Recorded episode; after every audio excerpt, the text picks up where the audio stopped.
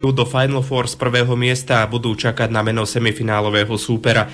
Ten pravdepodobne vzíde z dvojice Vieden Trutnov. Otázne ešte je, kde sa finálový turnaj uskutoční. Juraj Suja, tréner Liptáčok, by bol rád, keby to bolo práve v Koniarni. To otázka na mojich nadriadených. Verím, že týmto zápasom a víťazstvom sme im dali ďalšiu motiváciu na to, aby urobili všetko preto, aby sa ten turnaj u nás organizoval a verím, že by sme naplnili Koniareň možno po nejakom čase a počistili ľudí, ktorí sú fantastickí a podporujú nás. Zo športu to už bolo všetko, ešte príjemný večer s Rádiom Slovensko vám želajú Štefan Bihúň a Martin Kajgl. Počúvate Rádio Slovensko.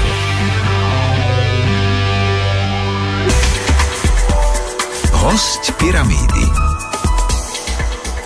Dobrý večer, vážení poslucháči. E, Miroslav Kocúr sa vám prihovára z rozhlasovej stanice Rádio Slovensko a mojím dnešným hostom je Sisa Michalidesová, hudobníčka, skladateľka a herečka. Dobrý večer, Sisa. Dobrý večer. E, aká bola dnes sobota? Zaujímavá ako každá iná, alebo niečo zvláštne? E, bola zaujímavá.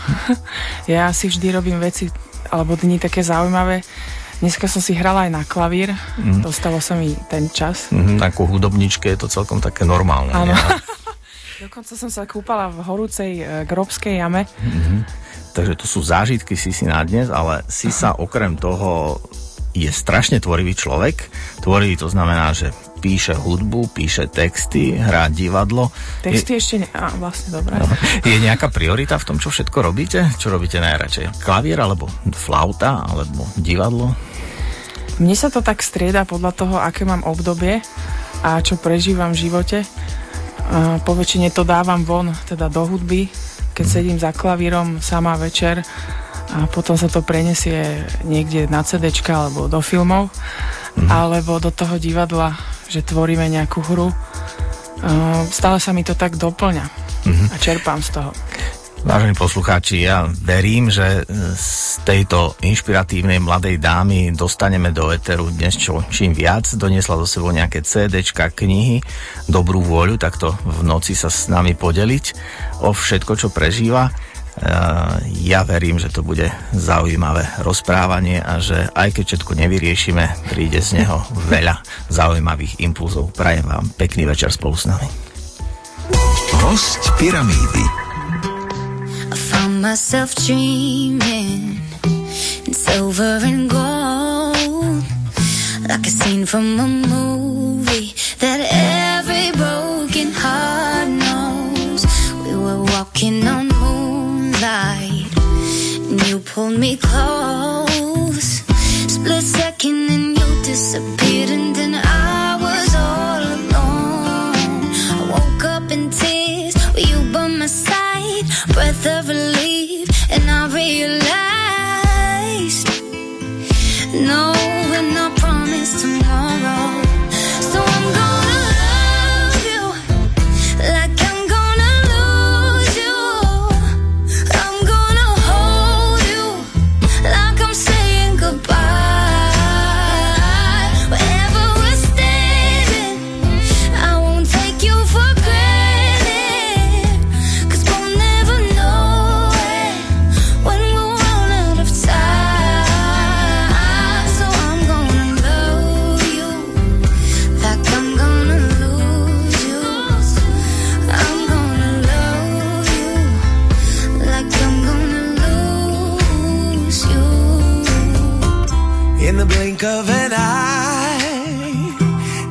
whisper of smoke.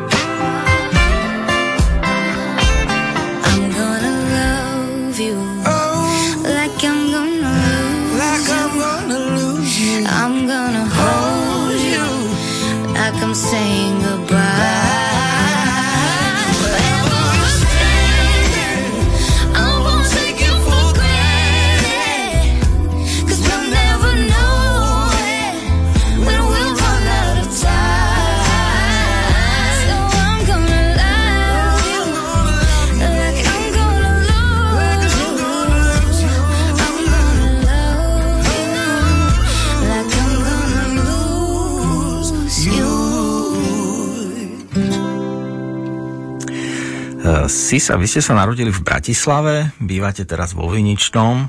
Ak mám dobré informácie, tak ste študovali herectvo, flautu a špeciálnu kompozíciu. Uh, Spolupracovali ste s hudobníkmi ako Andrej Šeban, Oskar Rož a Sidy Tobias, Richard Miller, Zuzana Suchánková, Jiří Stivín, Robo Opatovský. Uh, No, všetci, čo sú tu kvázi. Všetci, všetci, čo sú tu, Ma- Je to taký malý svet na Ale Slovensku. oni sa tak o vás bili, alebo vy ste im dali príležitosť zažiariť vedľa vás? Neviem, to tak e, vždy prišlo, že ma niekto z nich zavolal, aby som si zahrala v jeho kapele. Mhm. A bolo to veľmi inšpiratívne aj v rámci toho, čo som robila potom. Napríklad kapela Remedios ma inšpirovala v španielských rytmoch. Začala som inak počítať, počítať Mhm. v rámci hudby a doviedlo ma to zase iným, k iným kompozíciám. Vy ste vystupovali na bratislavských jazzových dňoch, ale aby poslucháči možno pochopili ten diapazon vašej tvorby, ja som vás začal vnímať cez a, autorku projektu Veľkí herci spievajú malým deťom, kde sú vlastne e, zdanlivo triviálne texty. Takže jazz sa považuje za pomerne náročnú hudbu. Spísať hudbu pre deti nie je o nič menej náročné, ale je to veľké rozpetie, nie? Je to veľké rozpetie a bol to môj sen spraviť niečo pre deti. Napísala som texty, e, teda texty, napísala som uh, hudbu a môj kamarát textár Peter Konečný a moja mama Alena Michalidesová napísali texty a každý z nich píše úplne inak a tie texty majú iné rozmery. A robiť pre deti zase nie je ľahké, pretože oni sú takí náročnejší. No veď práve, ja keď svojim dcerám niečo pustím, to sú nároční poslucháči. Oni teda, keď sa im niečo naraz nepáči, tak sa im to nezačne páčiť postupne. Určite, oni sú veľmi spontánni a dajú to najavo. A ten jazz, to je zase niečo iné. Tam mám veľa rôznych štýlov, ktoré robím. Mm-hmm. Jazz je tiež také široko spektrálne. Vy ste aj autorkou hudby k filmov, napríklad Zima kúzelníkov, Malé oslavy, Sisa, Sivý holub, Leto. Aj teraz na Vianoce vlastne uviedla e, slovenská televízia Johankino tajomstvo, mm-hmm. kde ste mali tiež hudbu. E, skomponovali ste scenickú hudbu pre divadla e, L plus S, Národné divadlo Astorku, Mimo Úsmev, divadlo Jana Palárika v Trnave a tak ďalej a tak ďalej. 10 albumov, zatiaľ. Desiatý album sa volá Dream Rhapsody s venezuelským klavíristom. Dokonca mi vyčítajú, že, že kedy si dám pauzu jeden rok. Aj niektorí muzikanti mi to hovoria. A neviem, či sa to dá. Je to tak, že mm, keď niečo potrebujem dať zo seba von mm-hmm. do tej hudby, tak, tak to spravím a nezamýšľam sa nad tým, že či je teraz ten správny čas alebo nie. Mhm. My máme takú, takú príležitosť vlastne aj v rámci tohto nášho e, rozhovoru e, vypočuť si aj niečo z vašej tvorby a teraz nasleduje e, pieseň, Skladba Poštár. Skladba Poštár. Čo poviete o Poštárovi? Poštárovi je, e, teda Poštár skladba je z môjho albumu Expresie a toto, tento album bol po, po albume Zi, e, Sisa Sivý holub taký veľmi expresívnejší uh-huh. a myslím, že som prežívala také dramatickejšie obdobie, takže je to počuť aj v tej hudbe. E, a prečo sa to volá Poštár?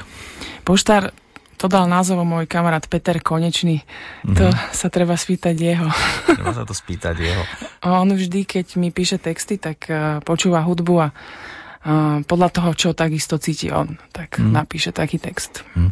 A keď sa rozprávate, povedzme teraz so mnou, nemáte niekedy, hm, povedzme, také nutkanie prejsť do spevu alebo do nejakého popevku? Ako to je u takého hudobníka? Vyjadruje sa radšej slovami alebo hudbou? A niekedy radšej hudbou, ale slovami sa ťažko dajú vyjadriť veci. Niekedy sa mi to podarí lepšie opísať a niekedy zase nie. Mm. Možno, keď som písala knihu Sisa a Sivý holub, tak tam sa mi podarilo dať to, čo som cítila, ale aj tak je to iné.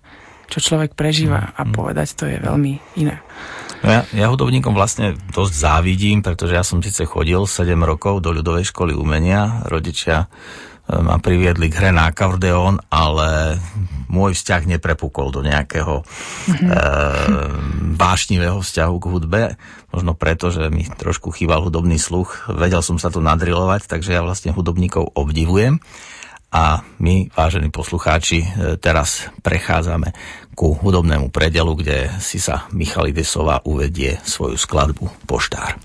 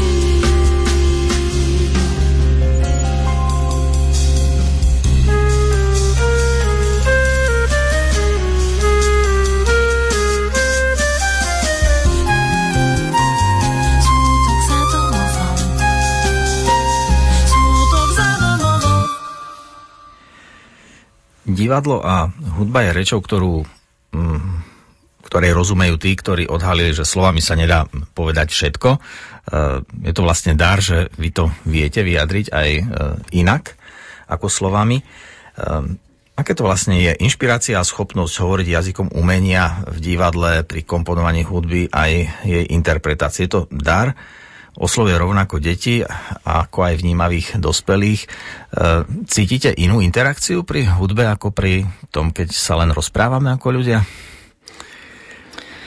Určite hej. A ja som veľmi vďačná, že som stretla, teda že som sa narodila mojim rodičom, ktorí ma k tej hudbe priviedli. Myslím, že oni objavili uh, môj talent. A... Kedy ste začali hrať, alebo aký nástroj ste V akom veku? Čo, kde oni zistili, že viete hrať? Ja som začala v 6 rokoch chodiť na klavír, v 5 mm. som začala na prípravku a takisto ma moja sestra inšpirovala, ktorá hrala na flautu a klavír. Oni študovali mama orgán a otec hoboj. Mm-hmm. Mama potom robila herectvo.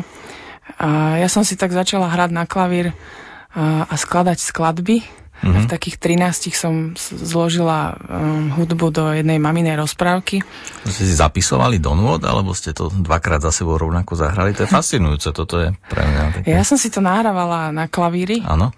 A teraz dokonca robím aj také veci, že keď ma niečo napadne, tak si to nahrám na bombil mm-hmm. a potom to nahrám na počítač a potom vlastne zavolám mm. hudobníkov, ktorí to už majú v notách mm, a dávajú tam svoj priestor. Mm-hmm. Dám im tam svoj priestor. Mm-hmm Takže moji rodičia uh, ma k tomu dostali. A dá sa podľa vás e, umeniu aj naučiť, alebo vnímavosti pre umenie, alebo je to skutočne, ako sa hovorí, dar? Ja si myslím, že je to skôr dar. Uh-huh. A niektoré deti napríklad, ktoré počúvali herci deťom, tak uh, začali spievať a chodiť do rozhlasového zboru alebo hrať na nástroje takže mi písali niektoré mamičky, čo ma veľmi potešilo, ale myslím, že to taký dar, ktorý treba, aby sme objavili v sebe, alebo niekto druhý. A veľmi dôležitý je aj učiteľ. Mm. Ja som teda mala uh, zaujímavých učiteľov a takých, čo ma najviac uh, naučil, alebo ktorý mi pomohol v mojich uh, kompozíciách, alebo niečo v sebe objaviť, bol Andrej Šeban. Mm ten dokonca... Bol učiteľom na ľudovej škole umenia alebo na konzervatóriu, nie. alebo nie. až potom niekde tak eh, Až potom neskôr mm-hmm. som sa k nemu dostala a on mi veľmi často vedel povedať, kedy klamem samu seba v rámci hudby. Mm-hmm. Napríklad som tvorila nejakú melódiu alebo skladbu, on mi povedal, že túto je ten moment, kedy, kedy mm. nejdeš tým správnym smerom, ako keď tečie vodopád, mm. ktorý sa ako zrazu keby, zastaví. že hudba môže byť tiež neúprimná, alebo... Niečo také, že už to nebolo úprimné zrazu. Mm-hmm. Niekedy v polovici tej melódie alebo skladby a išla som iným smerom a ja som to cítila. A presne som vedela, že ma tam zastaví. Mm-hmm. Takže uh, on mi veľa vecí aj kritizoval, ale myslím, že to ma dohnalo k tomu, aby som uh, tvorila a robila ďalej tie CDčka. Jasné, že mal na každé nejaké, mm. nejaké svoje kritické pripomienky, ale dobre, že mal. Mm, tak e, nemôžu nás zase učiteľia chváliť e, stále teda. A keď sa tak spýtam, tak zase trošku teoreticky, ako môže niekto, povedzme rodič, kto nie je umelecky vnímavý, podnietiť tento rozmer možno tohto duchovného alebo chudobného vnímania sveta u svojich detí. Je, je, je to možné? Ja si myslím, že Každé dieťa by malo chodiť na hudobnú školu od mm-hmm. malička a možno v sebe niečo objaví. A tam už to objavia tí učiteľia, povedia tomu rodičovi. Aj keby na ten, aj keby na ten nástroj nehral v budúcnosti, tak niečo sa mu určite vráti raz v živote mm. a niečo mu to dá nejaké, nejaké poznanie hudby a nástroja, iný vzťah k hudbe. Mm. Aj keď k tomu možno nebude mať nejaký vzťah neskôr. Nejaký taký, že nástroj, ktorý to najviac facilituje ten prístup k tej hudbe alebo tak otvára. E, lebo mať klavír len preto doma, aby sme to skúsili s tými deťmi. Niekedy je to aj investícia, ale Určite, ale myslím, že sa to oplatí. Mm-hmm. Napríklad e, môj manžel Peter Preložník, e, klavesista, on chodil takisto na hudobnú školu, potom prestal hrať, lebo už sa mu nechcelo mm. a mhm. vrátil sa v tom až v dospelosti mm-hmm. k tomu klavíru a teraz je jazzový muzikant. Mm-hmm. Dokonca teraz si dokončuje konzervatórium. To je zaujímavé, no, lebo ja som tiež vo vyššom veku hľadal doma akordeón, na ktorý som hrával mm-hmm. a mhm. otec mi povedal, že ho práve pred dvoma mesiacmi predal, takže mm. môj akordeón už nie je doma, ale teda mám, mám šancu. Uh, dobre, uh, vážení poslucháči, vy sa môžete do tohto nášho rozhovoru so Sisou Michalidesovou uh, zapojiť. Môžete písať na kontakty uh, rozhlas zavináč rtvs.sk ale aj SMS správy na číslo 7773 v tvare text medzera. My so štúdia e, sa vám prihovára Miroslav Kocúr a od mixážneho pultu Jana Mikovičová. Počúvate Rádio Slovensko.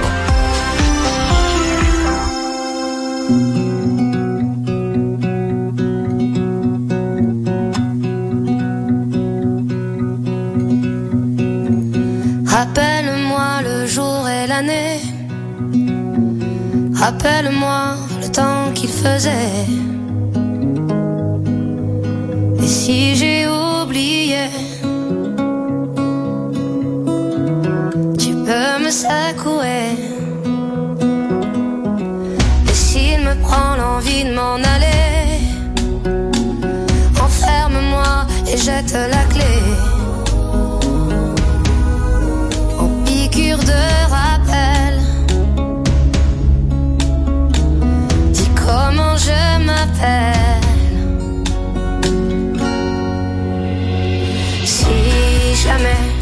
J'oublie les nuits que j'ai passées, les guitares et les cris, rappelle-moi qui je suis, pourquoi je suis en vie.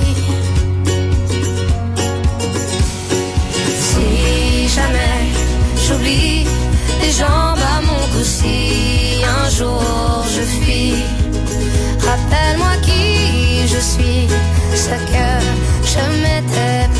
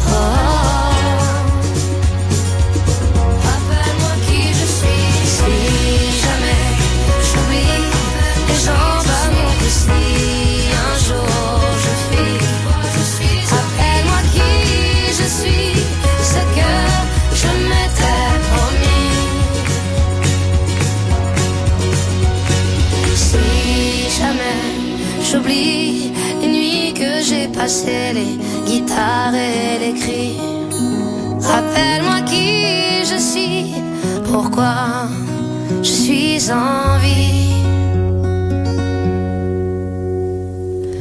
Rappelle-moi le jour et l'année.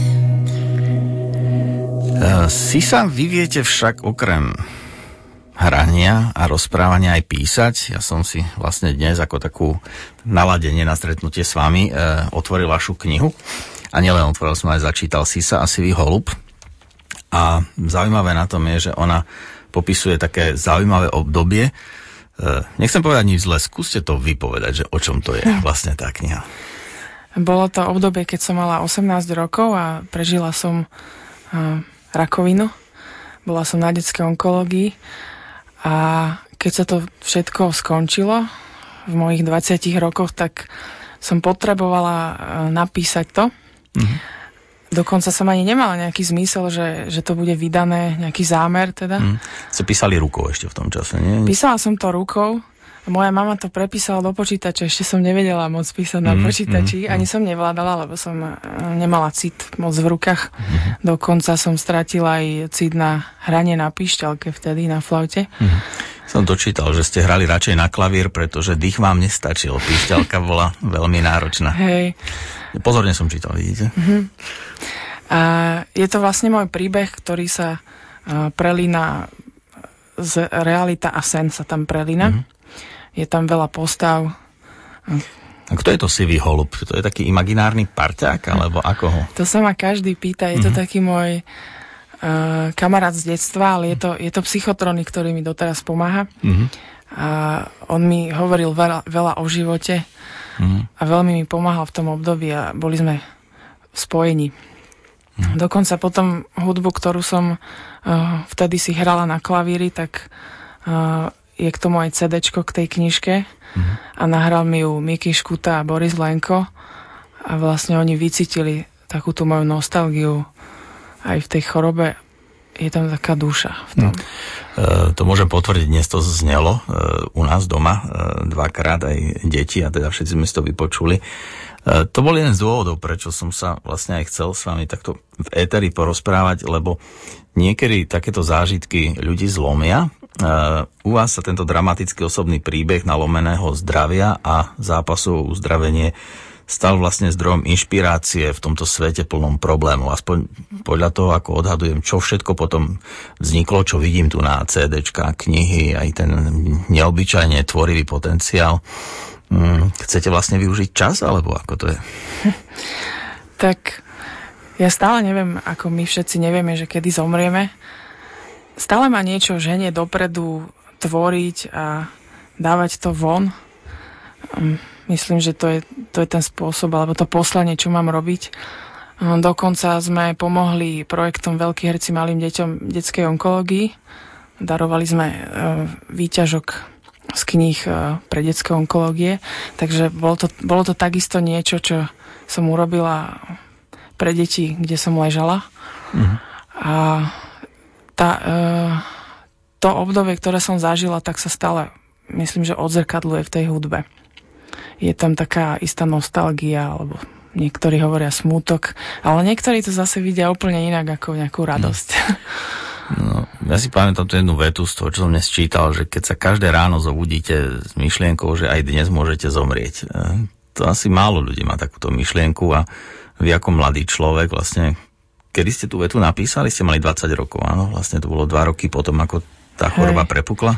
Ja som si v, tej, e, v tom období uvedomila, že sme nahraditeľní a tú smrť som mala stále vedľa seba a odtedy, od, odvtedy je tu stále prítomná, takže to sa veľmi zmenilo.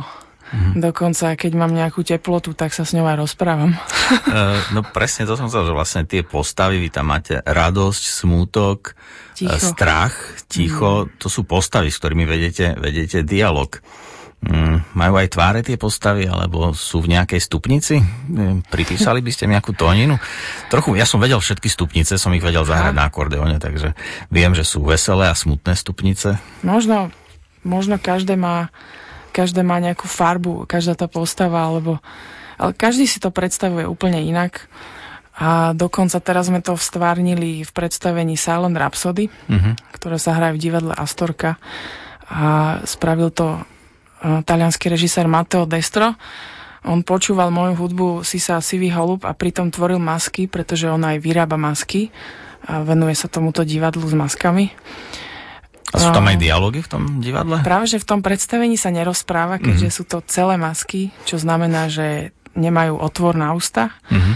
Po celý čas ide moja hudba, ktorú hrá Valer Miko, on ju veľmi rozvíja mm. aj podľa situácií a keďže kniha je napísaná slovami, tak museli sme nájsť iný spôsob, takže Mateo si vybral situácie, kde som bola v nemocnici a kde sa prelína tá realita so snom, takže je to zase iné. Mm-hmm. Je ako keby on autor a námed je moja kniha, ale je to veľmi silné predstavenie. Mm-hmm. Vlastne vy ste v jednom rozhovore povedali, že už o tejto kapitole svojho života hovoriť nechcete, tak uh, určite to nie je jednoduché. Ja si to veľmi vážim a po chvíli hudby uh, by sme v tomto zaujímavom rozprávaní pokračovali.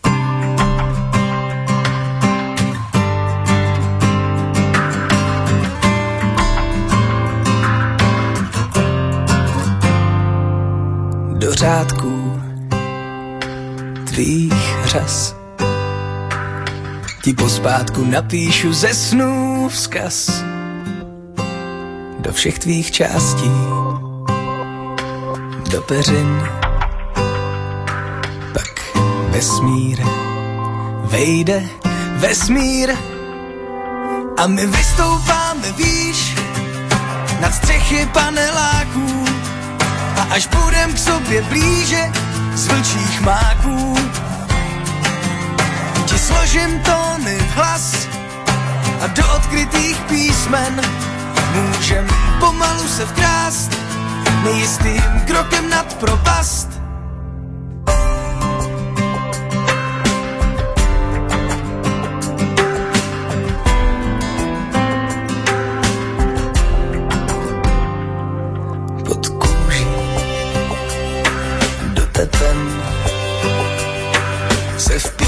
A tuším, že musím ven.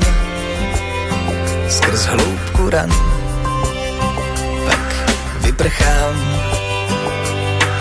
Tvůj vesmír, vejde vesmír.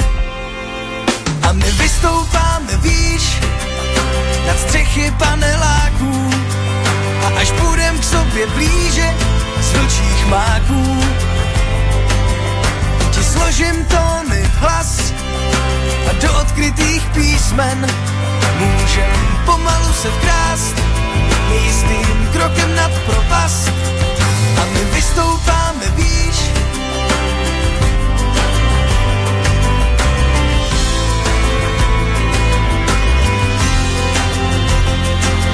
si bez přehářek a v tvých peřejích tonu bez dechu tam, kde do moře vtékáš, nás necháš utonout.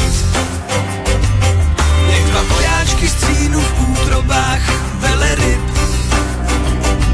Hledíme na hladinu a ještě na vteřinu.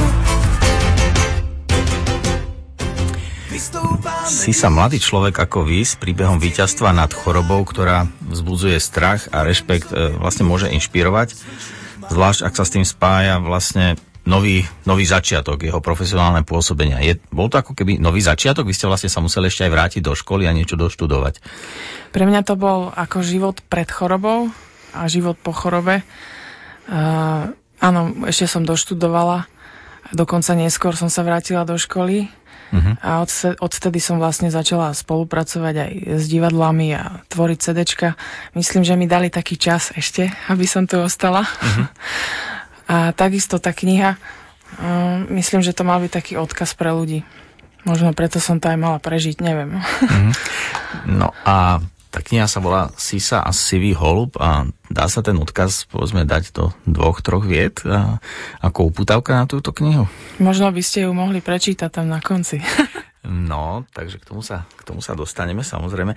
Uh, vy, ste, vy ste veriaca, alebo čo je zdrojom takéhoto životného optimizmu vo vašom, vo vašom prežívaní? Hm. Uh, ja chodím do kostola iba keď ja to cítim, mm-hmm. ale myslím, že je to nejaká láska, tvorivá sila, šťastie. Je to, možno to je ten boh, alebo ako by sme to nazvali. Mm. Neviem to pomenovať. Uh, ale je to hlboká viera v nejakú silu, v niečo, čo, čo má zmysel. Určite aj niečo, aj čo ma ochraňuje. Uh-huh. Uh, my tu máme aj prvé ohlasy.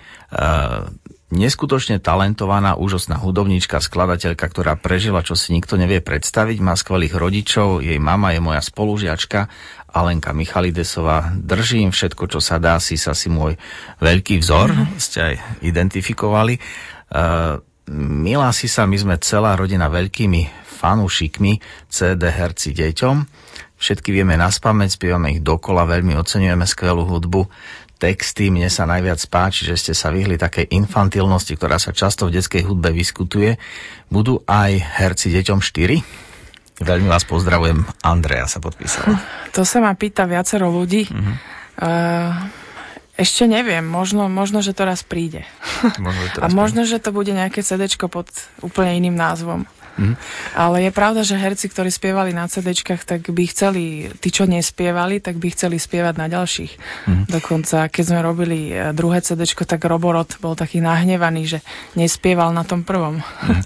No, tak musím povedať, že e, ten záver e, klopy klop, deťom spieva Robko ro, Rod, je veľmi obľúbený, lebo aj moje dve céry, keď jazdíme, tak vlastne je to, je to také, no, skôr ako som vás takto stretol, tak som vás akože 8 rokov dozadu práve cez tieto piesne spoznal. Mm-hmm. A, takže má to ohlas. Mali by ste to možno brať vážne, tieto výzvy.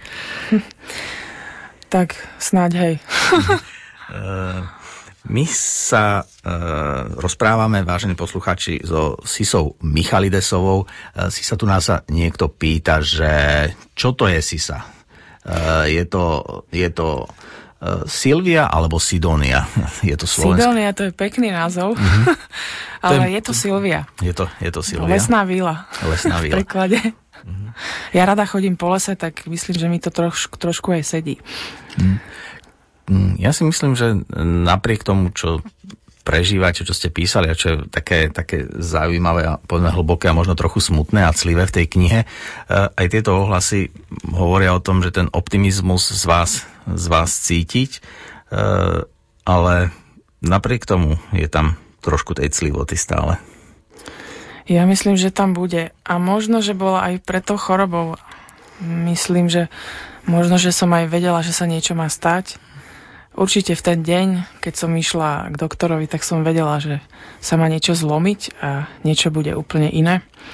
A musím povedať, že možno, že aj vďačím tej chorobe, že sa mi to stalo, lebo som si všeličo uvedomila, som spoznala veľa, veľa ľudí a odzrkadlo, odzrkadlilo sa to v mojej tvorbe.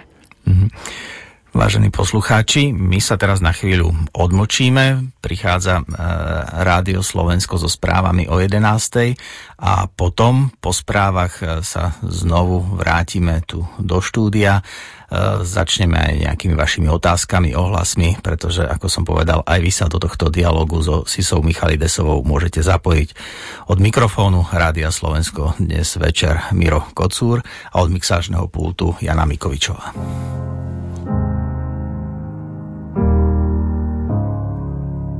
Hello, it's me. I was wondering if after all these years you'd like to meet to go over everything. They say the time's supposed to heal ya, but I ain't done much healing. Hello, can you hear me? I'm in California dreaming about who we used to be when we were younger and free. I've forgotten how it felt before the world fell at our feet. There's such a difference between us and a million miles.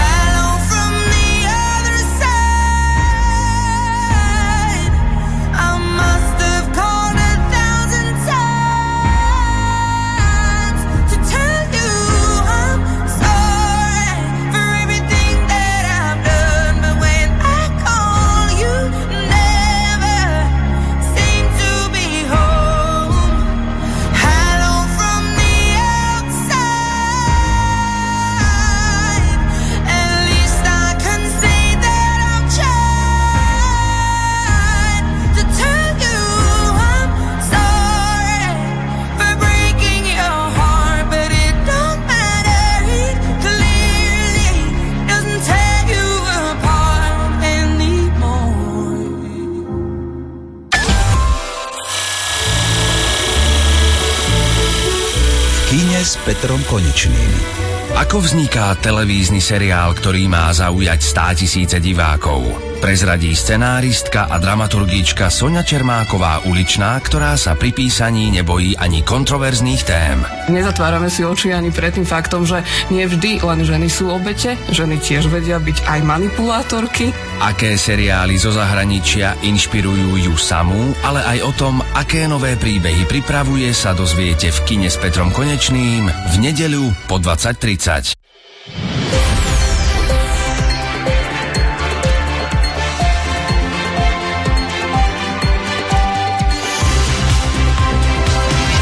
23 hodín.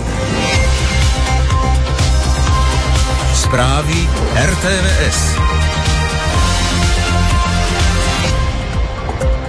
Marek Maďarič a Igor Matovič boli hostiami sobotných dialógov, dostali možnosť opýtať sa jeden druhého čokoľvek. Sýrska opozícia prišla na mierové rokovania do Ženevy, naďalej však trvá na svojich podmienkach. Zajtra opäť oblaky, miestami bude slabo pršať od 600 metrov aj snežiť, teplota 1 až 8 stupňov. Dobrý večer a nerušené počúvanie želá Martin Uram. Diskutujúci v sobotných dialógoch dostali možnosť sa svojho oponenta opýtať jednu otázku. Podpredseda Smeru SD Marek Maďarič sa lídra obyčajných ľudí Igora Matoviča opýtal, prečo neodstúpil z politického života potom, keď sa preukázalo, že premiér Robert Fico nemá tajný účet na Belize, z čoho ho obvinil Igor Matovič. Anonymné obvinenie, ktoré som zverejnil v auguste, hovorilo o tom, že Robert Fico s manželkou majú na Belize schránkovú firmu a táto schránková firma napísaná na biele kone, lebo schránkové firmy sú vždy napísané na iných ľudí, má na Belize účet s obnosom, ktorý som vtedy hovoril a zverejnil. Robert Fico miesto toho, aby dovolil policajtom vyšetriť dôkazy, ktoré som predložil Národnej kriminálnej agentúre, miesto toho si vybavil z Belize papier, ktorý hovorí o tom, že on tam nemá žiadnu oficiálnu firmu napísanú na svoje meno a nemá žiaden účet oficiálny napísaný na svoje meno. Jednoducho obvinil ho niekto z toho kradne jablka a on doniesol papier, že neukradol hrušky. Igor Matovič sa Mareka Maďariča spýtal, prečo kryje rozkrádanie štátu vládnou stranou. Ako náhle mám poznatok o tom, že niekto niečo ukradol, podávam trestné oznámenie. Vy ste aj v tejto otázke opäť paušálne obvinili a ja vám teda otázku vraciam proti otázkou. Podajte trestné oznámenie na každú jednu zlodejinu, o ktorej vy viete, inak sú to len prázdne populistické reči. Kolumbia hlási viac ako 20 tisíc prípadov ochorenia vírusom Zika, je medzi nimi viac ako 2100 tehotných žien. Vírus je nebezpečný predovšetkým pre ich nenarodené deti, spája sa totiž s nedostatočným vývinom mozgu. Svetová zdravotnícka organizácia už zvolala mimoriadne zasadnutie na americkom kontinente, sa totiž vírus rýchlo šíri a v tomto roku sa očakávajú 3 až 4 milióny chorých. Mierové rozhovory o ukončení občianskej vojny v Sýrii v Ženeve mali rozpačitý začiatok. Hlavná sírska opozičná skupina najprv ohlásila bojkot podujatia, no neskôr súhlasila so stretnutím s predstaviteľmi OSN. Sadnúť za rokovací stôl by mala zajtra. Opozičná skupina Vyšší rokovací výbor, ktorú podporuje Saudská Arábia, najskôr oznámila, že sa na rokovaniach nezúčastní, kým ruské a sírske vzdušné sily neprestanú s bombardovaním civilných pozícií. Sírska vláda nezruší blokádu území kontrolovaných povstalcov povstalcami a neprepustí zajacov. Keď neskôr osobitý veľvyslanec OSN pre Sýriu Stefan Mistrua otvoril zasadnutie stretnutím s delegáciou sírskej vlády, opozičná skupina oznámila, že do Ženevy predsa len príde a na splnenie podmienok bude čakať do zajtra. Rokovania v Ženeve sa začali včera pod záštitou OSN s cieľom ukončiť 5-ročný ozbrojený konflikt v Sýrii a naší pošová RTVS. Legendárny rokový hudobník David Bowie si podľa poslednej vôle želal, aby jeho popol rozsypali na indonéskom ostrove Bali na buddhistickom obrade. Jeho pozostalosť má hodnotu asi 100 miliónov dolárov, rozdeliť sa má medzi manželku Iman, jeho dve deti, dlhoročnú osobnú asistentku a cérinu opatrovateľku. Pripomeňme, že svetoznámny muzikant zomrel na rakovinu 10. januára vo veku 69 rokov. S chorobou zápasil rok a pol. Počasie Zajtra oblačno až zavračené z počiatku ojedinele hmlisto, miestami očakávame slabý dážď a od 600 metrov aj sneženie. V noci plus 4 až minus 1, cez deň teplota vystúpi na 3 až 8, na Kisuciach, Orave, v Liptove a na Spiši na 1 stupeň. Fúkať bude západný vietor do 30, v nárazoch na severe a z počiatku aj na juhozápade do 50 km za hodinu. 23 hodín 4 minúty. Zelená vlna. Pokračujeme pohľadom na cesty. Hasiči aktuálne zasahujú pri nehode jedného auta v slovenskom grobe na Pezinskej ulici. Pri prejazde zvýšte pozornosť. Následky staršej nehody odstraňujú na hlavnom ťahu za starou Kremničkou smerom do Kremnice. Zrazilo sa tam viacero vozidiel, cesta je uzavretá. Podľa vašich slov polícia odkláňa premávku cez Trnavú horu, Jastrabu a Bartošovu lehôdku. Na ďalšiu staršiu nehodu si dajte pozor za turčianskými teplicami smerom do Martina. Blokovaný je jeden pruh. Na rýchlosť pozor pozor v Bratislave na Slovnavskej pri železničnom priecestí smerom do centra. Mobilný radar Čierny super jazdí po diálnici medzi Žilinou a Považskou Bystricou. Ak máte ďalšie postrehy z ciest, ozvíte sa nám. Martin Agner bezpečne a plynulo. Zelená vlna 0800 900 800 Host Pyramídy Vážení poslucháči, My vstupujeme do druhej hodiny nášho dnešného e, večerného rozhovoru so Sisou Michalidesovou. Ja prečítam z prebalu e, jej knihy e, Sisa a sivý holub. Každý má na výber byť šťastným alebo nešťastným, udri sekerou do stromu, v dreve mu ostane jazva na celý život, udri vodu, jazva na 3 minúty. Udri vzduch, jazva na 2 sekundy, udri do prázdna 0 sekúnd tak je to s nešťastím a ja som vzduch a cvičím sa byť prázdnom, ty si strom a učíš sa byť vodou. Všetko je vec, mysle. Ak zmení staré programy mysle, zmení sa mi svet. Zdychla som si. Povedal holub? Povedal holub. Hm, čo to znamená? A on mi hovoril uh, všelijaké myšlienky a myslím, že naozaj každý má na výber, aby uh, bol šťastný a tým, že začne nemať mysel ako svoj, svojho otroka, tak potom sa mu všetko zmení. Hm. Vážení poslucháči, ja vás pozývam k tomuto ďalšiemu našemu rozprávaniu. Miro Kocúr a Jana Vikovičová so Sisou Michalidesovou. Host Pyramídy.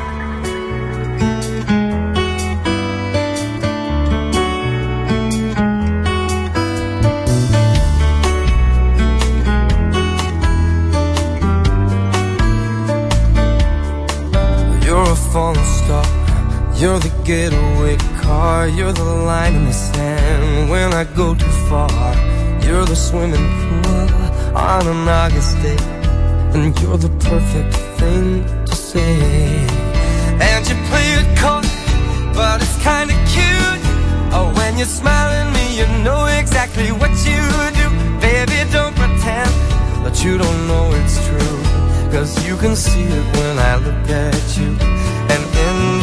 Crazy life. And through these crazy times you it's you. You make me sing. Your every line. Your every word. Your everything.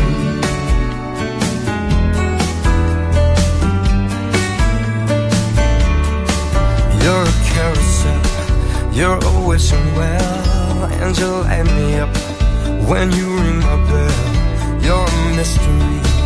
You're from outer space. You're every minute of my everyday. And I can't believe uh, that I'm your man.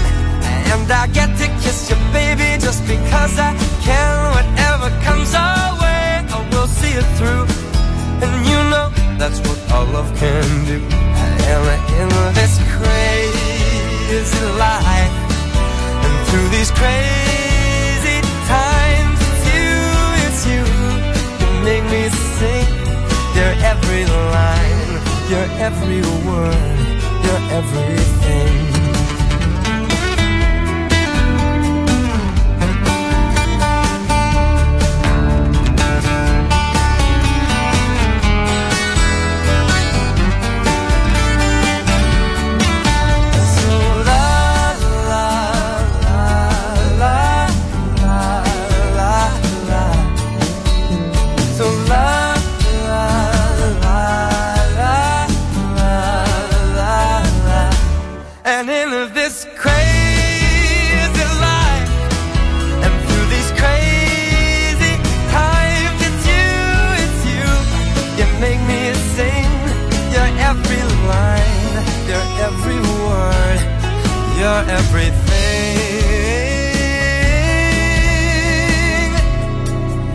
Every song. And I sing along. Cause you're my everything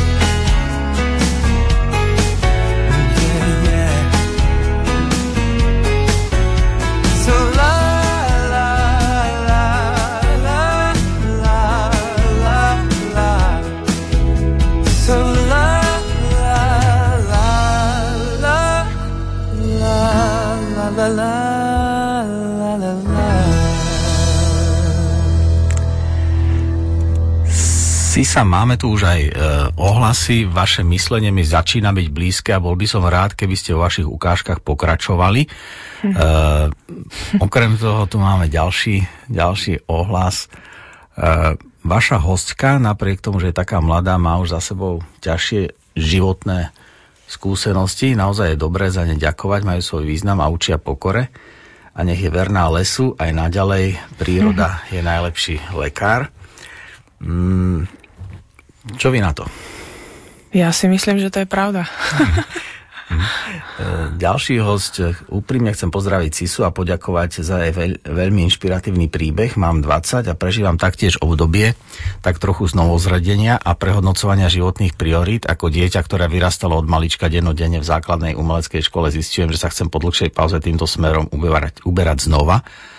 Myslela som si totiž, že ak chcem byť úspešná, musím dať prednosť tým konvenčnejším veciam, ako je umenie a opustila som od toho. Teraz zistujem, že to bola ozaj veľká chyba a tak pracujem na jej napravení a staviam opäť na svojom sne. To je výborné. Veľmi ma zaujala knižka Sisa a sivý holub. Píšem si ju na zoznam plánovaného čítania. Krásny no. večer. Čo vy na to? Ja si myslím, že je dobré, že na to došla. Uh-huh. Takže gratulujem. Takže gratulácie od Sisi. Uh, ako ste vy si sa presvedčili veľkých hercov, aby uh, išli spievať malým deťom? Uh, aj tým, že boli moji kamaráti a niektorí so mnou hrali divadlo, ale aj tým, že to bolo v rámci detskej onkológie a možno aj preto, že majú radi moju hudbu. Bola to veľká sranda s nimi robiť. Mm-hmm. Veľmi sme sa zabávali. Dokonca dva mesiace som sa snažila zavolať pana Hubu mm-hmm. do štúdia a nakoniec prišiel, mm-hmm. došiel s kvetmi. Mm-hmm. On mal veľký stres, že musí spievať. On spieval toho papagája, hej? Spieval papagája mm-hmm. a boli sme zavretí v štúdiu. Mm-hmm musela som sa s ním hýbať mm-hmm. spolu s tou pesničkou mm-hmm. a ukazovať mu, kedy nastupuje. Mm-hmm. Ale nakoniec to zvládol a tešil sa a dokonca jeho žiaci si stiahovali tú pesničku z internetu. Vy ste niekde hovorili, že mnohých tých hercov nevedeli ľudia ani identifikovať a že úplne neidentifikovaný ostal práve on. Áno, presne. Mm-hmm. Dokonca bola taká jazzová relácia a súťažili, že kto uhádne, mm-hmm. kto to je. A nikto neuhádol uhadol jeden človek, ktorý to už mal doma. Aha, takže on to mal no. tam napísané, takže on vedel. Ale niektorí herci si splnili sen, že mohli nakresliť obrazok do knižky. Mm-hmm. Že sa z nich stali ilustrátori popri tom. Mm-hmm. Dokonca Zuzka Kronerová sa tešila, že jej sen bol malovať mm-hmm. a tam si to splnila. A v pomerne veľkom náklade, áno? Neko, v akom náklade vyšli tie knihy? Myslím, že vyššie 11 tisíc kusov. Mm-hmm. Takže na človeka, ktorý nemal mať žiadnu umeleckú kariéru, je to slušný mm. výkon, nie? Takže, a prišiel aj pán Dančiak. Mm-hmm. To bolo také veľmi krásne, že to spravil a prišiel. Uh, moje, moje, môj taký zámer bol aj zväčšniť týchto, týchto hercov, ktorých niektoré deti už vôbec nepoznajú. Mm-hmm. Uh, No, ja sa spýtam, hudba pre deti, divadlo Úsmev, bola to vlastne profesionálna voľba, lebo ste tam videli priestor na trhu alebo vás tam ťahalo niečo iné? Bolo to vlastne rozhodnutie srdca, alebo nejaký aj profesionálny odhad, kalkul, alebo... Bol, bolo to moje rozhodnutie srdca, Aha. určite. A aj tá pomoc onkológii, ale splnila som si svoj sen robiť hmm. pre deti. A tým, že to spievali herci, tak to bolo veľmi také živé a každý tomu dodal niečo iné, tie postavičky. Hm. A vy máte nejakú hm, obľúbenú pieseň z tých uh, troch albumov dnes už? Ja ich mám veľa. Mhm, máte veľa obľúbených? A robili sme to tak, že uh, zväčšuje sa náročnosť. Uh-huh vlastne tých CD-čok, takže ano. tretie je už aj také repové. Mm. Dokonca aj Valihora tam hrá veľa muzikantov. No ja musím povedať, že keď ideme s deťmi v aute, tak oni, že daj prasiatko. Repovalo prasiatko je taký celkom slušný detský rep. To je veľký hit. Mm-hmm, to, to mal spievať pán Labuda starší, ale nakoniec mohol iba jeho syn spievať. Mm-hmm. Ale chceli sme k tomu natočiť aj klip. Ale sa to nepodarilo? Zatiaľ sa nepodarilo. Možno mm. by mal niekto prísť, kto to spraví. Mm, takže e, máte nejaké meno konkrétne na mysli, ktoré by sme do Eteru ako pozvanie e, poslali? Kto zistí ten človek, ak príde. Dobre, takže repovalo prasiatko ako veľmi avantgardný detský, detský repový formát. E, my, vážení poslucháči, e, sa rozprávame so Sisou Michalidesou o jej živote, tvorbe, o tom, čo všetko prežíva, čo je motivácia v tom všetkom, čo robí.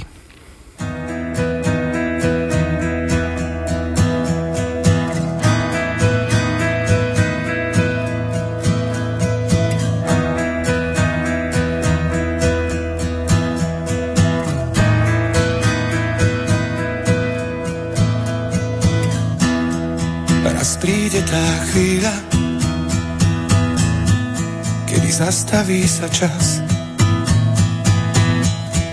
A ty sa márne budeš pýtať, čo všetko mohlo zachrániť nás. Zbytočné je vravieť prepáč, keď už nepočuť tvoj hlas. Príde k nám, nebo bude otvorené, príde k nám, nedokážeš povedať príde k nám, aniel, ktorý vezme si nás, príde k nám. Raz príde silný moment, pred tebou bude stáť. Tichým hlasom sa ťa spýta, čo všetko si mal na svete rád. Pocit chceš si nechať? Čo so sebou chceš si vziať? Príde k nám, nebo bude otvorené. Príde k nám, nedokážeš povedať nie. Príde k nám, aniel, ktorý vezme si nás.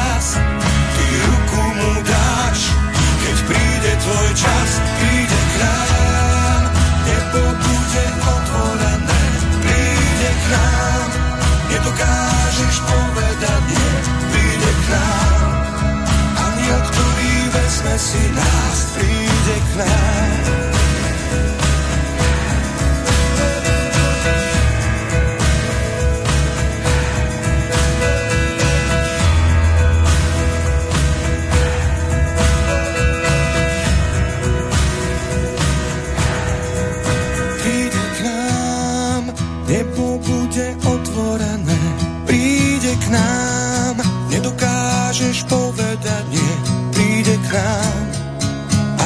ktorý vezme si nás. Ty ruku mu dáš, keď príde tvoj čas. Príde k nám, nebo bude otvorené. Príde k nám, nedokážeš povedať nie. Príde k nám, aniel, ktorý vezme si nás. Príde k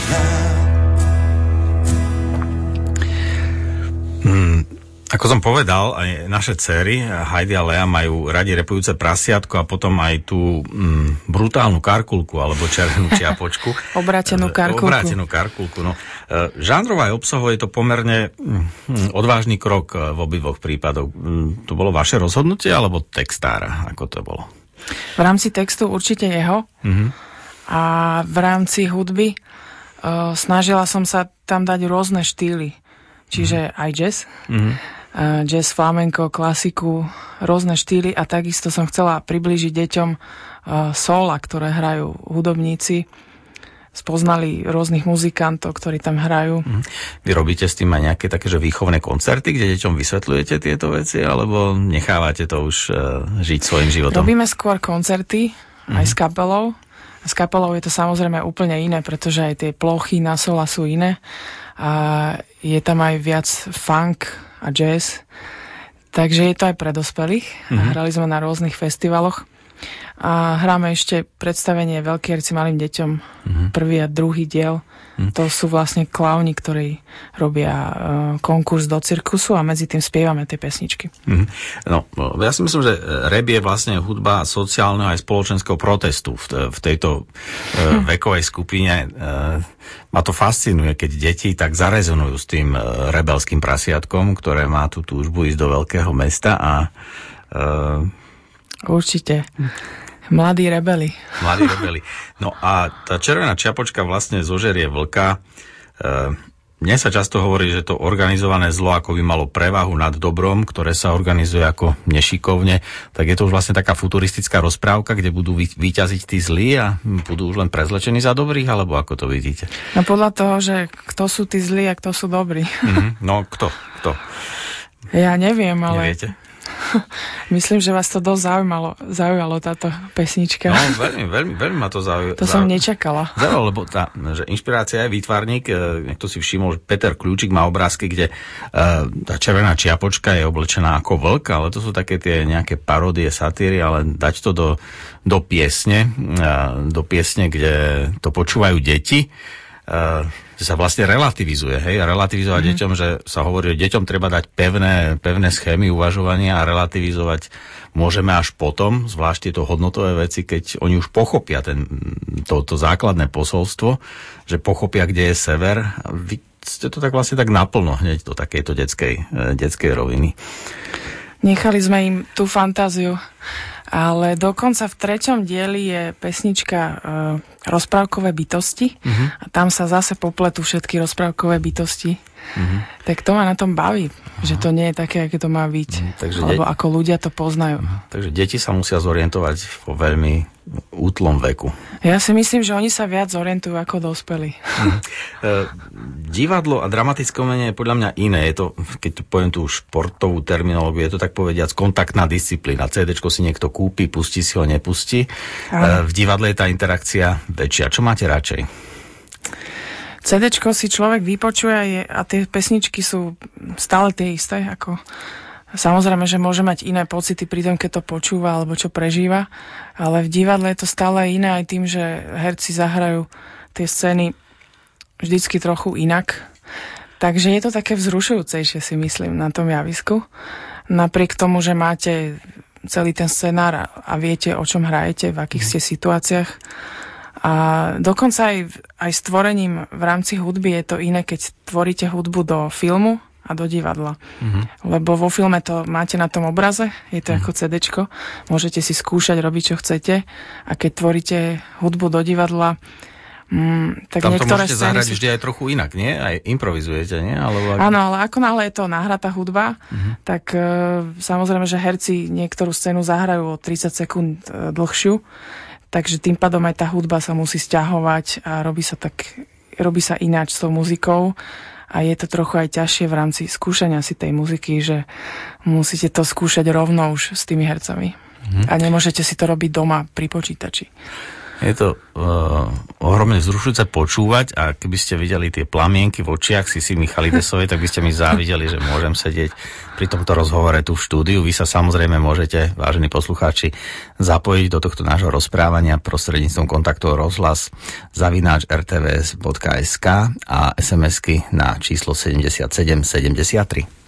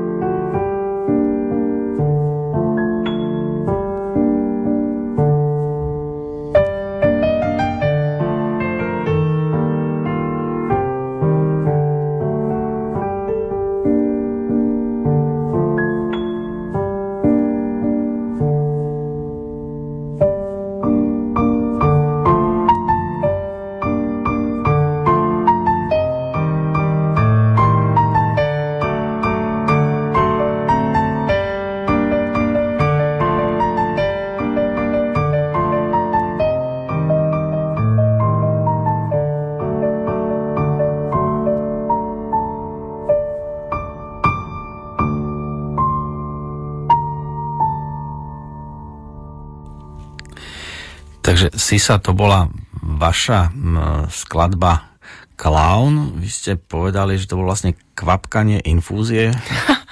Myslela som iba ten začiatok. Ten začiatok? No. Ale najlepšie to nikomu nehovoriť. Aha. To sú moje pocity a každý to cíti inač. Uh-huh.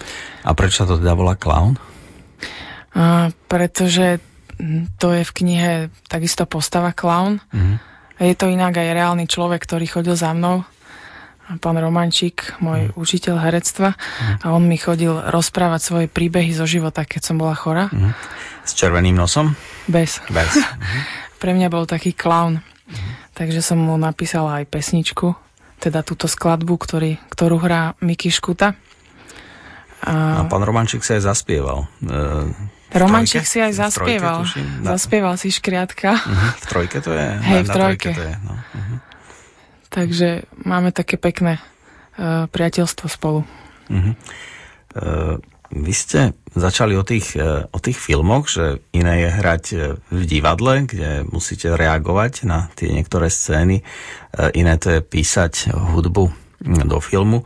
Vlastne k filmu Johankino tajomstvo, ktoré bolo nedávno u, uvedené, ste takisto. Ako sa vlastne píše taká hudba k filmu? Si pozeráte film a podľa toho, čo vidíte, volíte motívy alebo máte aj nejaký, nejakú objednávku? No, tak osloví ma na začiatku režisér, uh-huh. že chce so mnou spolupracovať a ja začínam sa k tomu nejako približovať vnútorne. A Čítate scenár alebo rovno pozeráte? Prečítam si samozrejme uh-huh. scenár a nejak sa na to snažím doladiť. Uh-huh. A potom začnem vymýšľať motívy hudobné a dokonca ich niektoré aj pošlem režisérovi, ktorý už keď má film, tak uh, to striha s filmom, striha, mm-hmm. striha na tú hudbu. Mm-hmm. A potom, uh, potom v podstate sa zhodneme, že čo on chce a čo nie a nahrám to s muzikantami. Ale je to taká tvorivá práca a je takisto vzrušujúca. Mm-hmm. Je to vzrušujúce ako všetko v umení. Je to uh, vlastne taká ďalšia komnata. Koľko máte takých uh, tvorivých komnát, alebo je to všetko v jednej dielne, dielni? Je to open space, alebo máte osobitné pracovne na hudobnú uh, tvorbu, divadelnú, mm-hmm. filmovú, improvizačnú, umenie? Ja mám svoj klavír mm-hmm.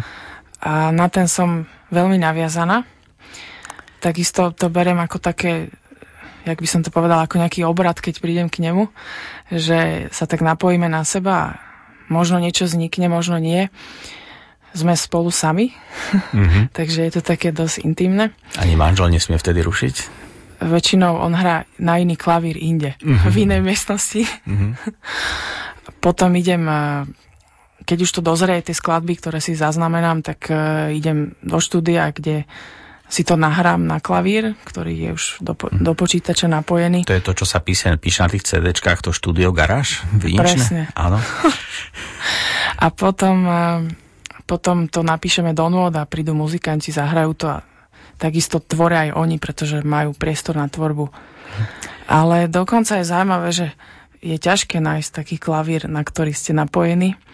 Mám také tri miesta, kde ešte kde sa mi podarilo zložiť nejaké skladby. Mm-hmm. Takže je to taká nejaká... Hm. A kým ste pri klavíri, kde je flauta? Nežiarli flauta, keď hráte na klavíri? Ona je tam položená na tom klavíri. Mm-hmm. Takže máte taký harmonický trojuholník? Také niečo. Mm-hmm. Uh, vy ste spolupracovali s hudobníkmi, ste to už spomenuli, ako Andrej Šeban, Oskar Roža, Sidi Tobias, Richard Miller, Jiří Stivín, Robo, Robo Opatovský. No, uh, čo meno to rána, hej, človek by povedal. Mm. E, mali ste rešpekt, alebo... Ja napríklad, keď som, e, keď som sa stretla prvýkrát s Jižím Stivinom, to bol pre mňa takisto učiteľ. V mojich 15 rokoch som išla na jednu dielňu do Všenor k nemu a vlastne on ma dovedol k tomu, že, že chcem robiť improvizáciu a jazz, takže on bol taký ten človek, ktorý mi to pomohol nájsť v sebe Dokonca som si myslela, že skladba Autumn Leaves, že ju napísal on. To je jedna z takých mm. veľmi známych jazzových štandardov. Um, takže on ma k tomuto dohnal. A mm. každý má nejaké miesto. Napríklad teraz, keď som robila uh, nové CD s venezuelským klaviristom Benitom Gonzálezom, mm-hmm. tak zase to bola taká spoločná iná tvorba, pretože on už je veľmi blízko k tomu modernému jazzu. Takže aj CD je zase úplne iné a on má veľkú energiu. Mm-hmm. Takže dokonca rozohnil všetkých spoluhráčov a každý hrá úplne ináč. Hm. A keď vy sa takým veľkým hudobníkom predstavujete, ako sa im predstavíte? Pošlete im CD, alebo sa stretnete, vy tam príjete s klavírom, zahráte, že ja toto všetko viem, alebo ako vám oni uveria, že vy ste taká dobrá? no, dobrá. no, že si chcú s vami zahrať, no tak, je, lebo tak oni jasný. by asi s hocikým nehrali. Uh, myslím, že je to taká sila stretnutia a zrovna s týmto klaviristom ma zoznámil e, saxofonista Rado Tariška. Do, dotiahol ma ku klavíru a hrala som mu svoje skladby a našli sme niečo také spoločné v rámci hudby a hlboké. Tak som mu povedala, že či nechce nahrať so mnou moje skladby a povedal, že rád. Mm-hmm. Takže je to veľmi také ohnivé, si myslím. Aj tie skladby sú tým pádom úplne iné, aj to obdobie som mala zase iné, takže ináč som tvorila. A to je na tom také, teda čo sa mi páči, že každé to CD je iné. Mm-hmm. Takže si sa Michalidesová e, v rozhlasovej stanici Rádio Slovensko od mixážneho pultu Jana Mikovičová a od mikrofónu Miro Kocúr.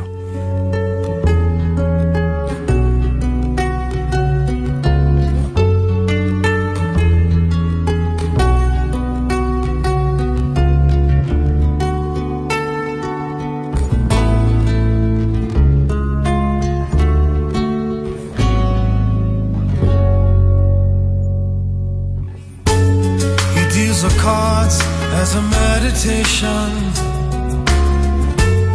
And those he plays never suspect. He doesn't play for the money he wins. He doesn't play for respect.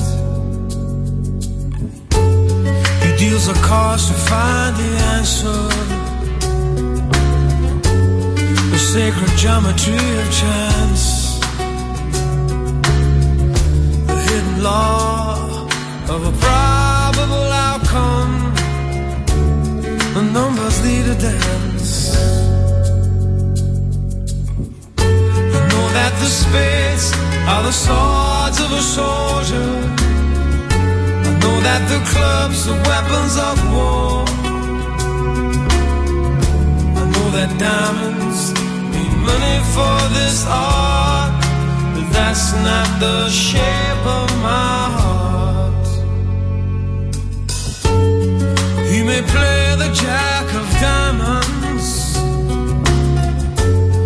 he may lay the queen of spades,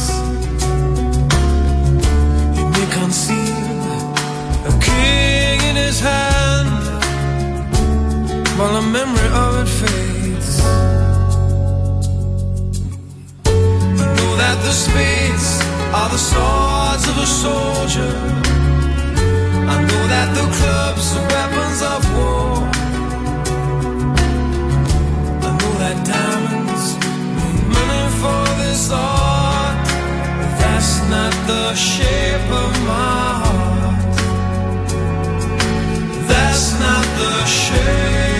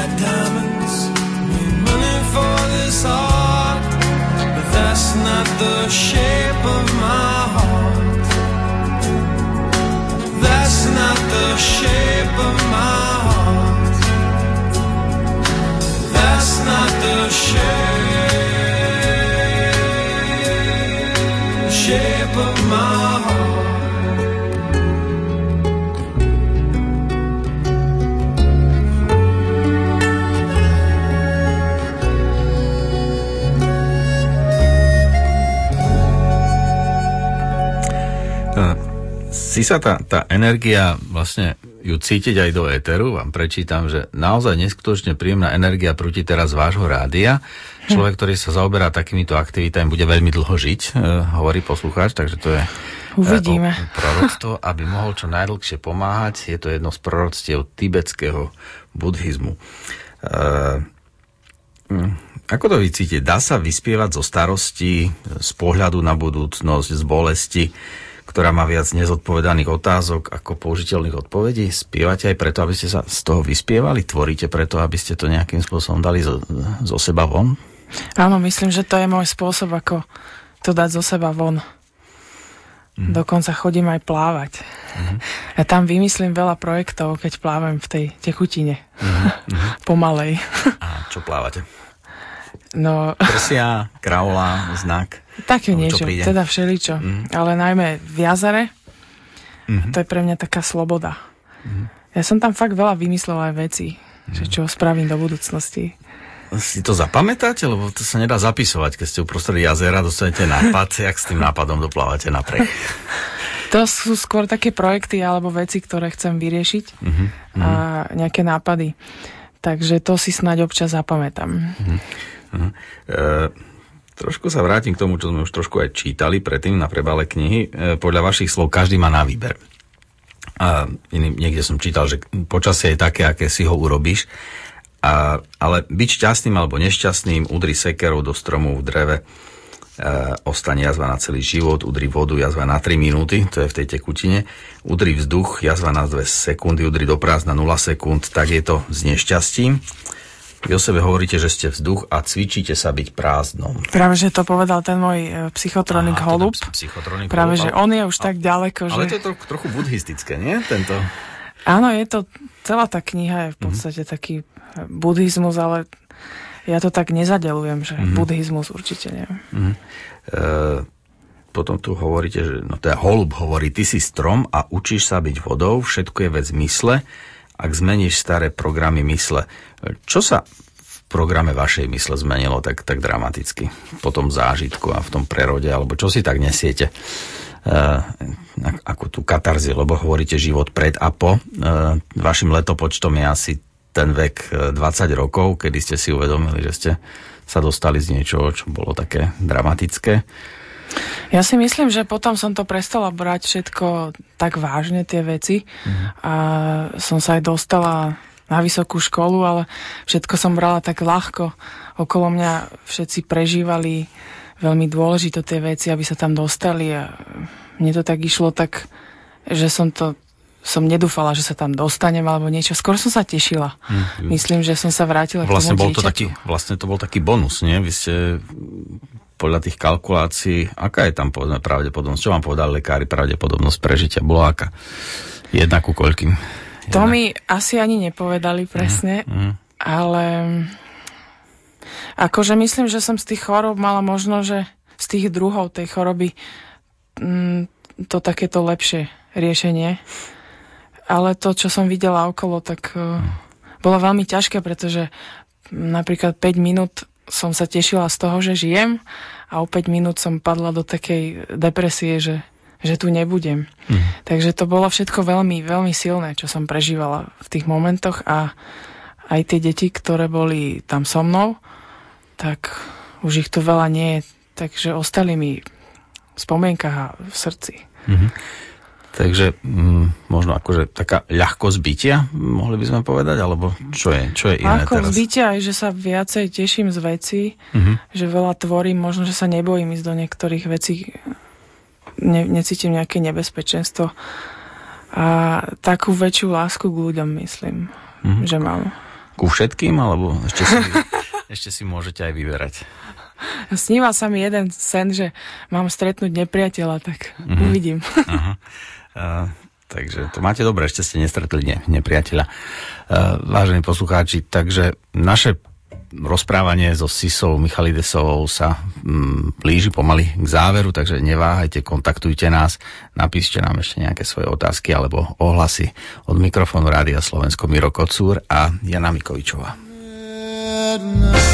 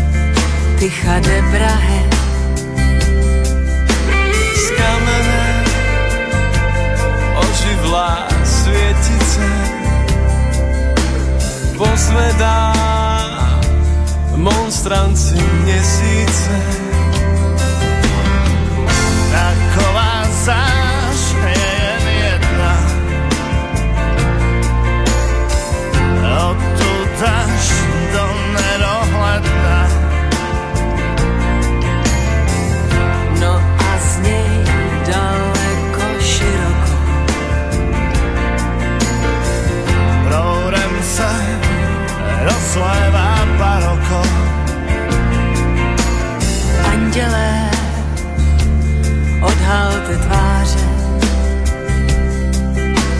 Pro slepé harmonikáře. Které jsem čekal a nepropás. Důvěrně, známý je každý z vás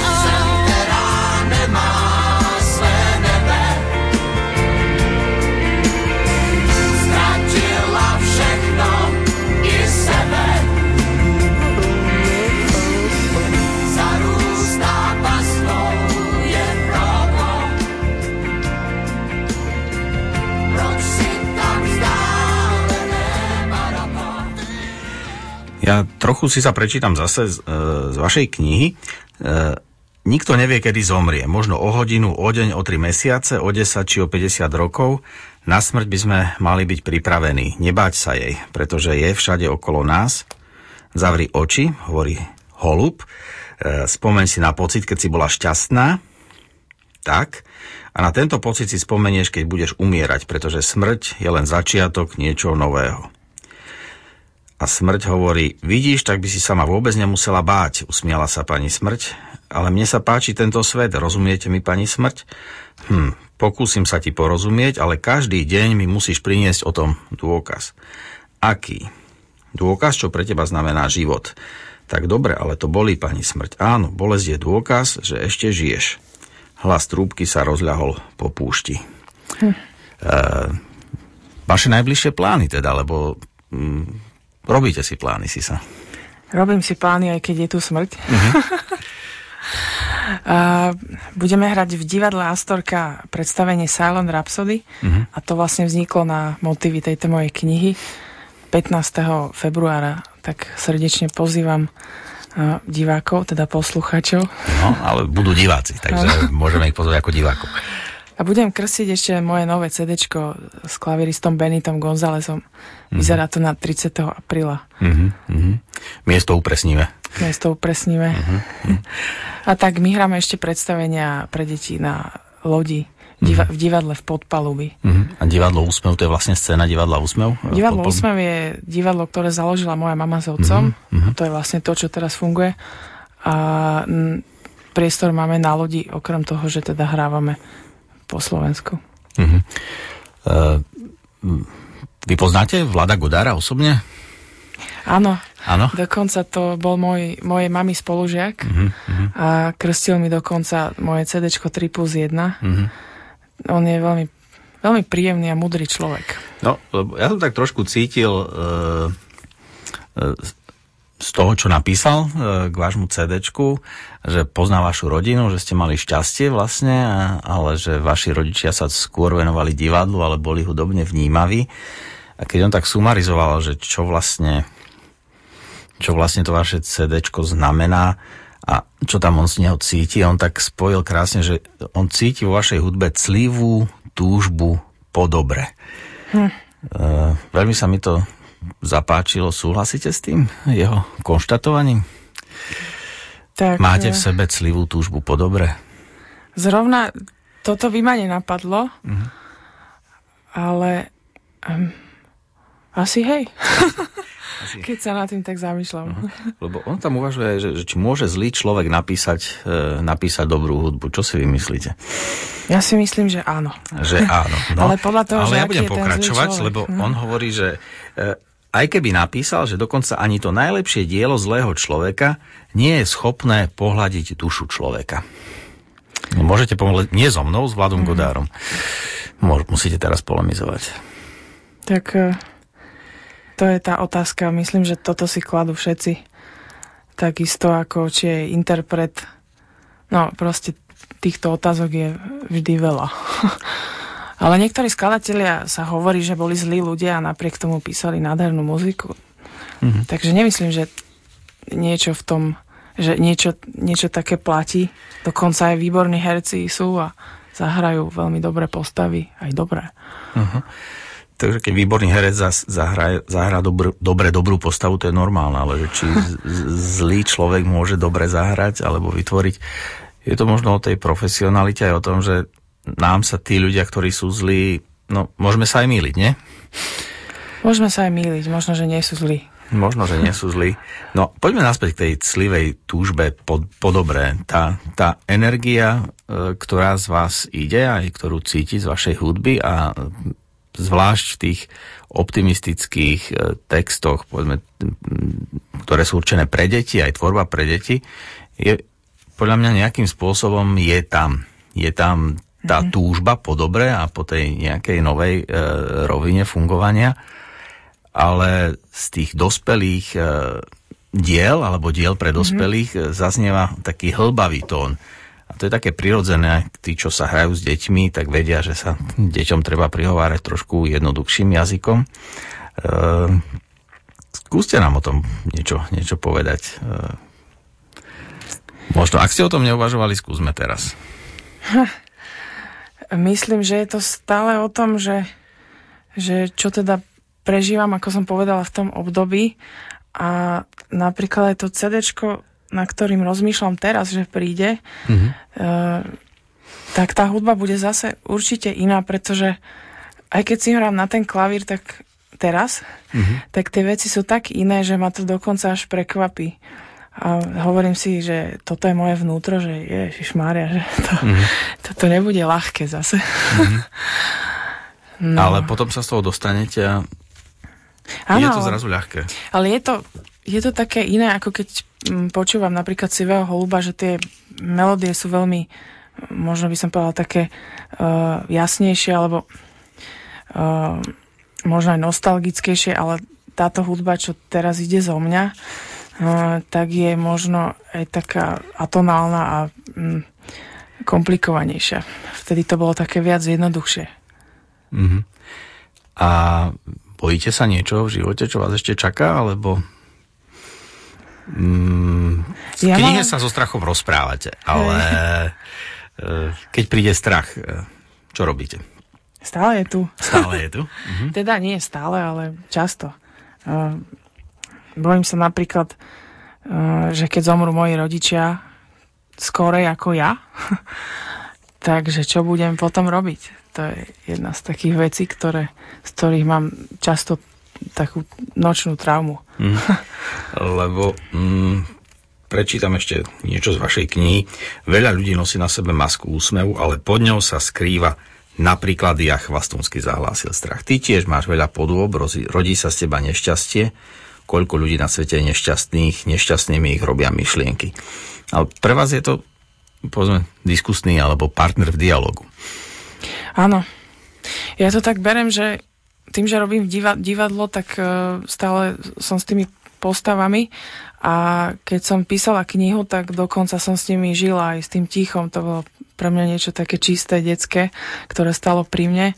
A keď som sa rozprávala e, s, e, so spisovateľom Lacom Keratom, on mi hovoril, že, že takisto žije so svojimi postavami a keď skončí knihu, tak odídu. Ale ja sa s tým strachom stále rozprávam aj so smrťou a um, píšem. Uh-huh. Uh, a je niečo, ak by ste mali byť, uh, nechcete sa zahrať na takého sivého holuba? Ja? A, no, a že by ste povedali, povedzme, tým, čo nás teraz počúvajú, niečo niečo, niečo užitočné, niečo, čo ešte nie je v knihe, ale povedzme mm. uprostred jazera vám to niekedy napadlo a zabudli ste to napísať a nosíte to v srdci alebo v mysli a sem nám sa to vynorí. Ako, mohla by som povedať, že, uh, že aby ľudia, uh, že všetko plyne a že treba stále tvoriť a stretávať sa s priateľmi, keby som mala byť veľmi jednoduchá. Mm-hmm. Mm. Teda aspoň ja to tak mám, že stále tvorím. Takže myslím, že ľudia si nájdú niečo, čo ich teší. Mm. Aby sa ľudia v živote tešili a robili to, čo ich baví. Vrátili sa k tomu dieťaťu, mm. čo vždy, eh, vždy sa vlastne teší z toho, čo robí. Takže každý z nás by mal mať doma niekde klavír, s ktorým sa dá spojiť a na ňom píšťalku. Myslím, že to, čo má človek vnútri, mm-hmm. je ten klavír alebo píšťalka. Alebo... Mm. To bola taká metafora z mojej no, strany, ja lebo viem. zvlášť ja by som s tým klavírom veľa, veľa nespravil. Tak s tým akordeónom, nie? Tak s akordeónom, ale zo pár tých taktov, ktoré e, sa snažím cere, ktorá chodí mm na Zušku sa to dnes volá, nie ľudová škola mene, ale základná umelecká škola, tak uh, noty rozoznám aj tie stupnice. Ja vám si sa veľmi pekne ďakujem, že ste medzi nás dnes prišli a uh, hovorili otvorene, úprimne o veciach, o ktorých sa nehovorí ľahko. Ďakujem vám, že túto sobotu som s vami mohol prežiť aj prostredníctvom knihy, aj v tomto rozhovore. Ja ďakujem. Uh, my, vážení poslucháči e, z rozhlasovej stanice Rádio Slovensko sa s vami na dnešný večer lúčime. Prajeme vám pekný zvyšok víkendu od mikrofónu Rádia Slovensko Miro Kocúr a Jana Mikovičová.